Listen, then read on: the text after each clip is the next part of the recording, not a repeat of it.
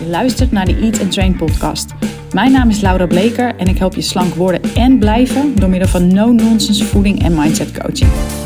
Laten we afscheid gaan nemen van je dieet mindset, zodat je trots op je lijf wordt en rust in je hoofd krijgt. Let's go! Podcast nummer 88.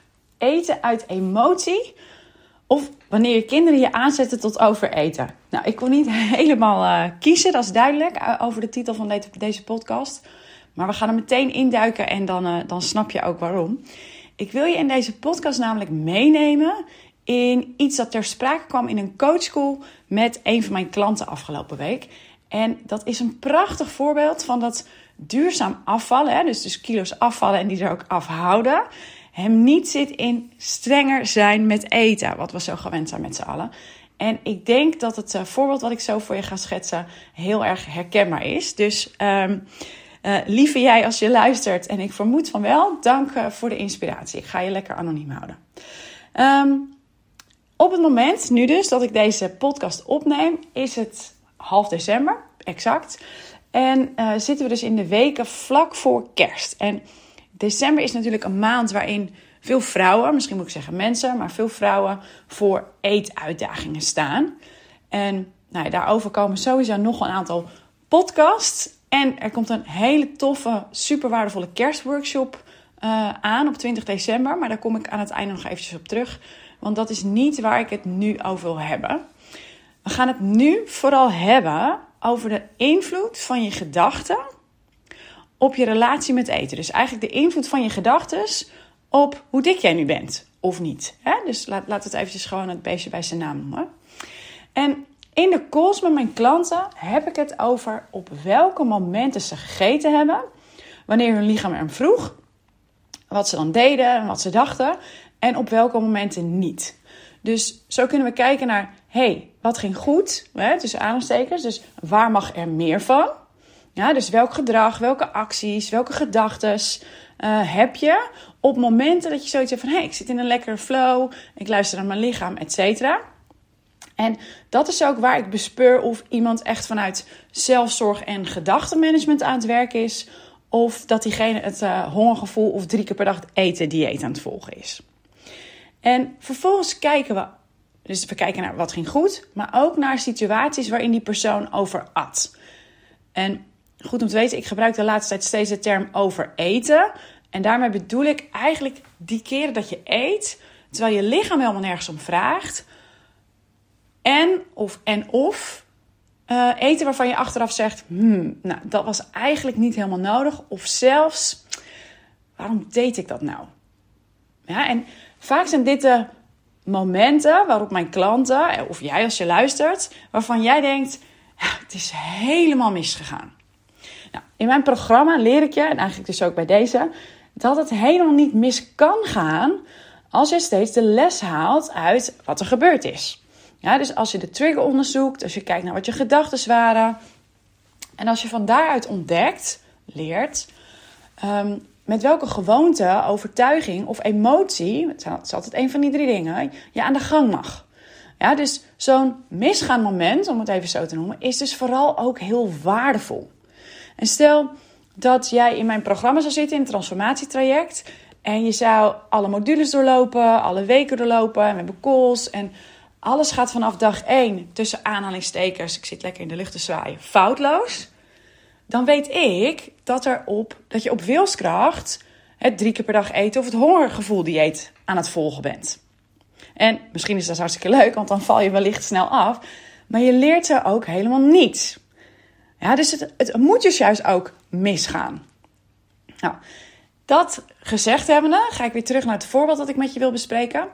De dame in kwestie, hè, die gaf aan, uh, die had het over een dag. Ik zei, nou, wanneer ging het niet zoals je had gepland? Of wanneer heb je meer gegeten dan je wilde?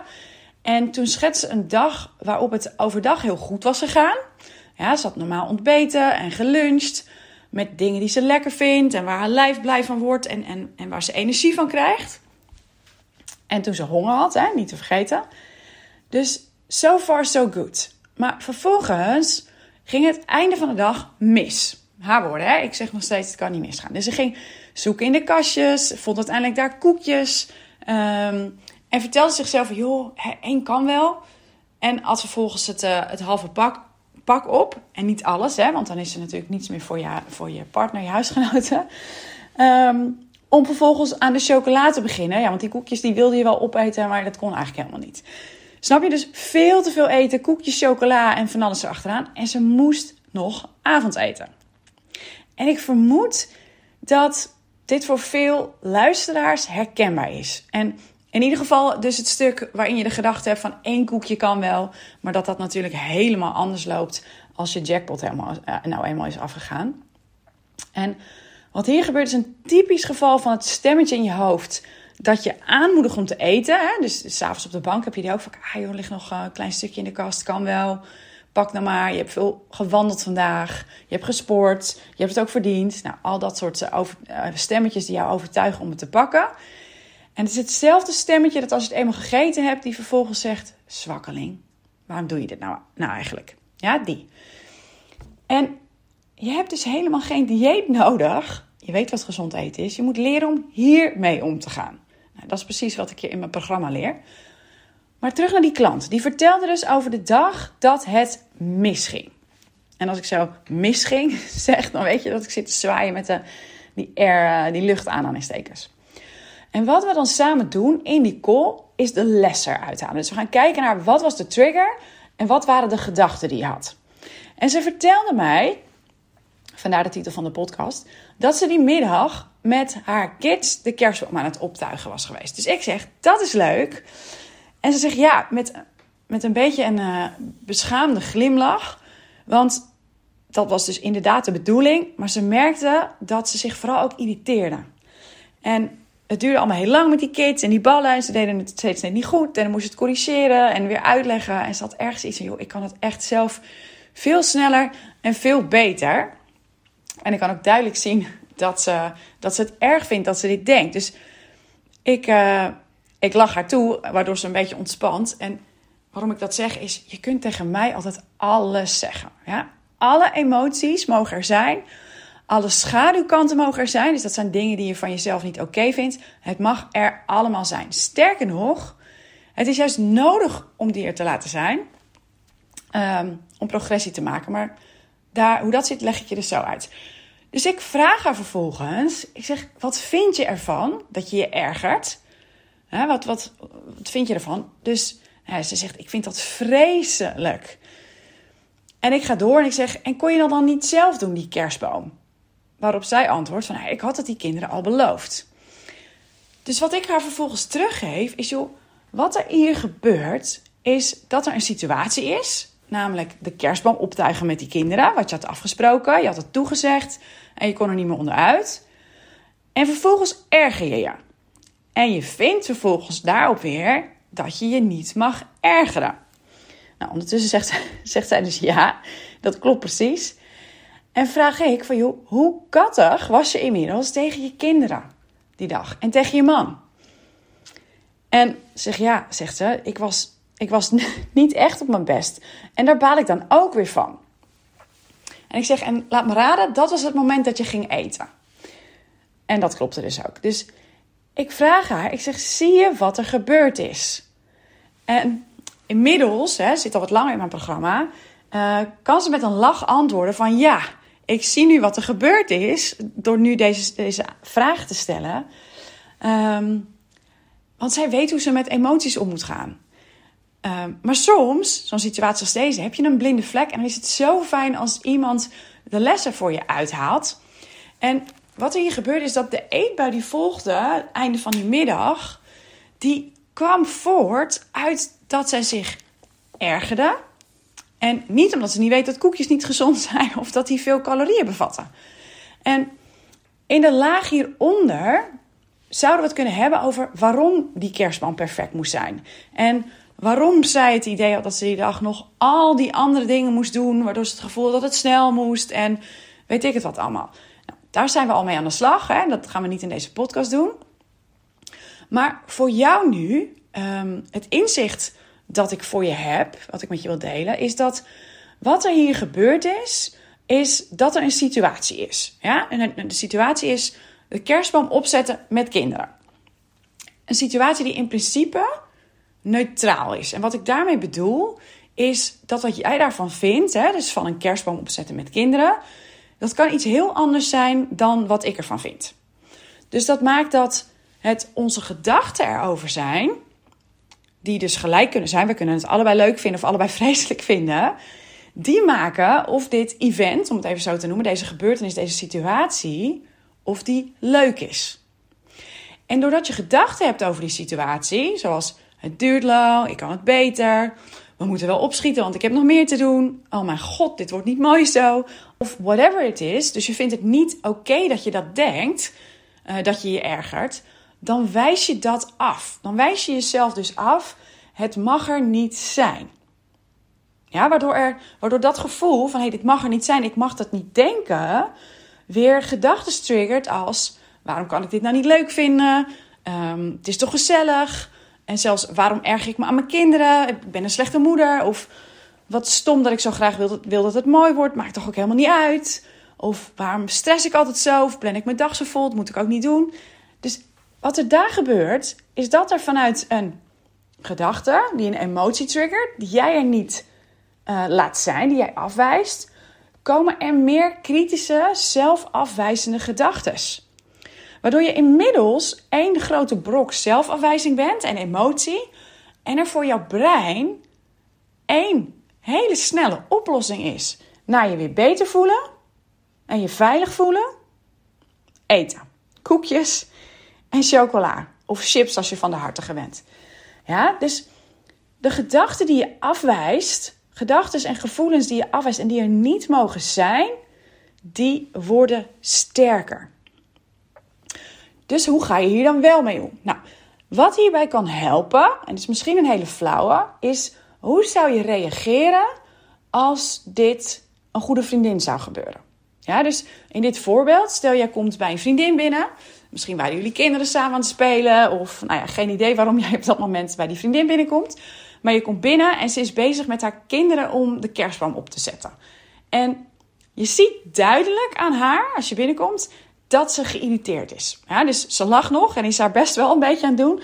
Maar je ziet, je merkt, hè, goede vriendin, dat ze eigenlijk een beetje kattig aan het doen is tegen die kids. En uh, die man die zegt ook nog iets en die krijgt ook een sneer. En ze doet blij, zie je het allemaal voor je, ze doet blij dat jij er bent. Maar je voelt het niet helemaal. Je weet, dit is een beetje gespeeld. Nou, hoe zou je haar kunnen helpen? Ja, dus los van het over te nemen en te zeggen: ga jij maar iets anders doen, ik doe het wel. Wat zou je zeggen? Ja, misschien zou dat iets zijn met een, uh, met een beetje een liefdevol grapje. Zo van: uh, Nou, ik vind het dapper hoor dat je dit met die kleintjes doet. Daar heb je echt uh, engelengeduld voor nodig. Of volgens mij moeten we even pauze nemen. Wie wil er een lekker kopje thee? Ja, ik noem dus wat voorbeelden. Maar je kunt hier dus je eigen antwoord op bedenken. Hè? Dus wat zou je tegen een goede vriendin zeggen als die uh, zo haar best aan het doen is om niet geïrriteerd te zijn, maar het lukt eigenlijk niet meer zo goed. Want dat, dat is wat je wilt doen. Ja, dus liefdevol zijn naar de gedachten die je hebt. Ze observeren, uh, ze er laten zijn. Want wat je echt, echt, echt mag onthouden is, ik zei het net al even, maar het is belangrijk.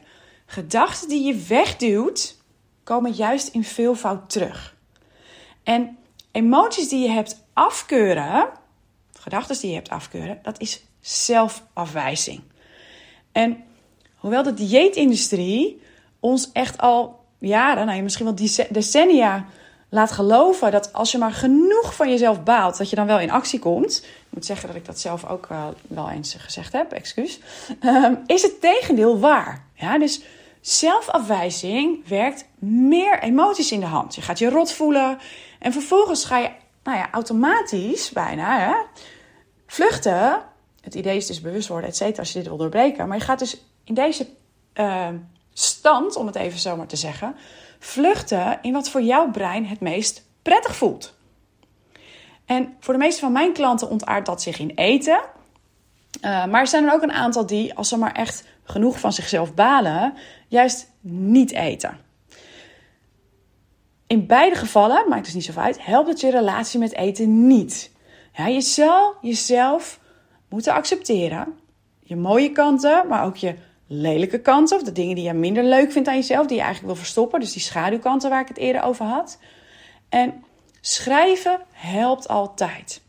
Ja? Dus kort uh, even een momentje nemen om, iets op te schrijven. Ik kan me voorstellen dat dat niet altijd kan. Dus je kunt ook uh, kort wat, tijd apart nemen.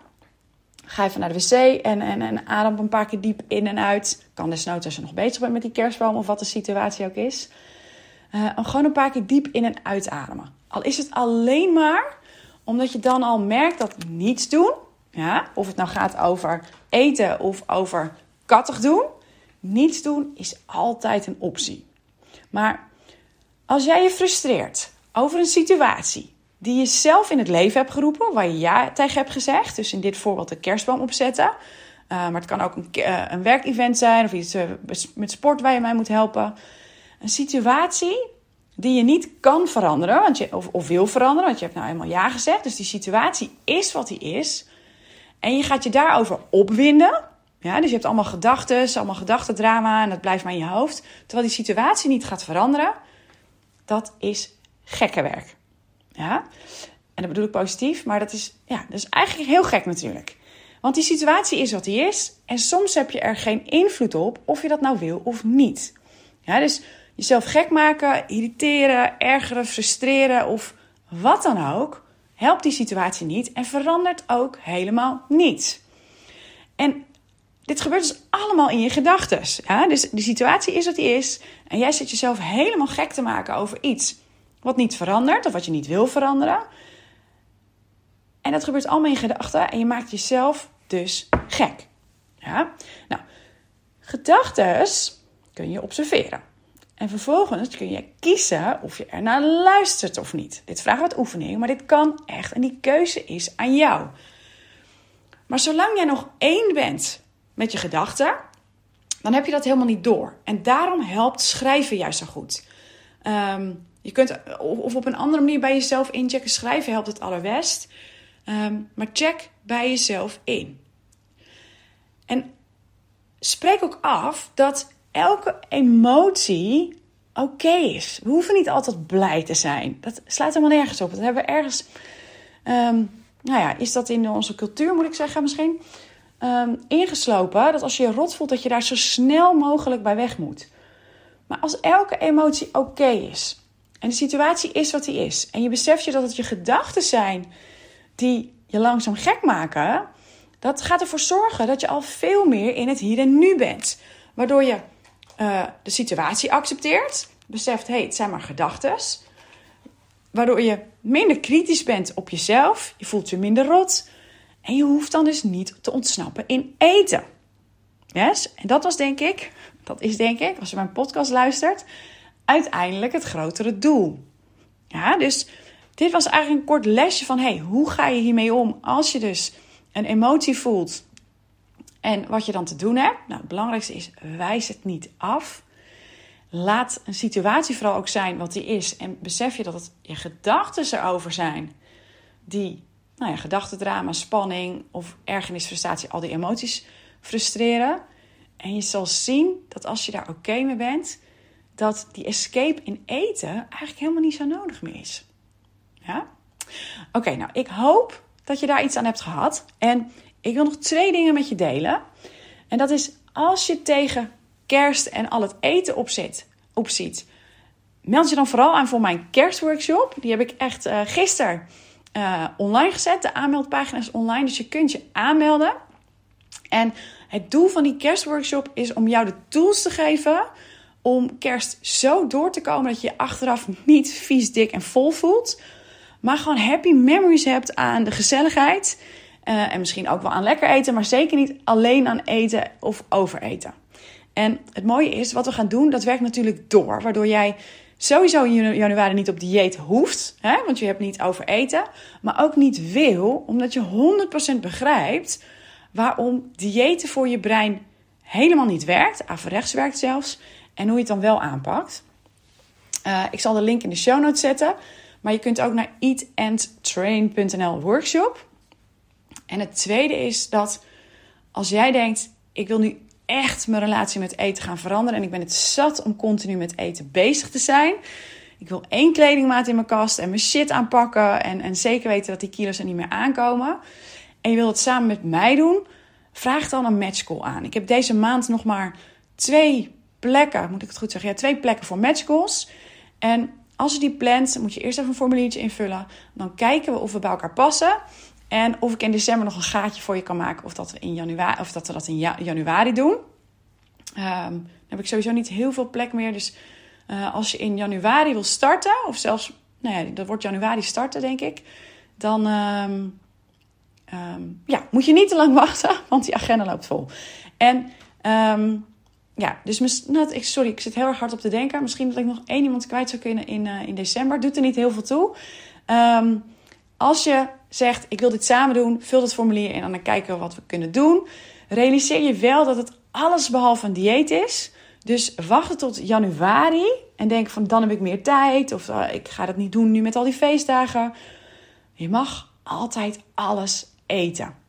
Ja, en we weten allebei ook dat je met kerst aan de ene kant alles juist wil eten en je helemaal vol wil vreten. Aan de andere kant wil je dat helemaal niet. Nou, heb ik daarmee meteen aangegeven waar de volgende podcast over gaat. Um, als je hier hulp bij wil, bij wil uh, of kan gebruiken, um, vraag dan een matchcall aan. En sowieso als je denkt, hey, ik zie tegen die kerst op, meld je aan voor die workshop. Het wordt te gek, je gaat daar heel veel aan hebben. Yes? Dank voor het luisteren en tot de volgende.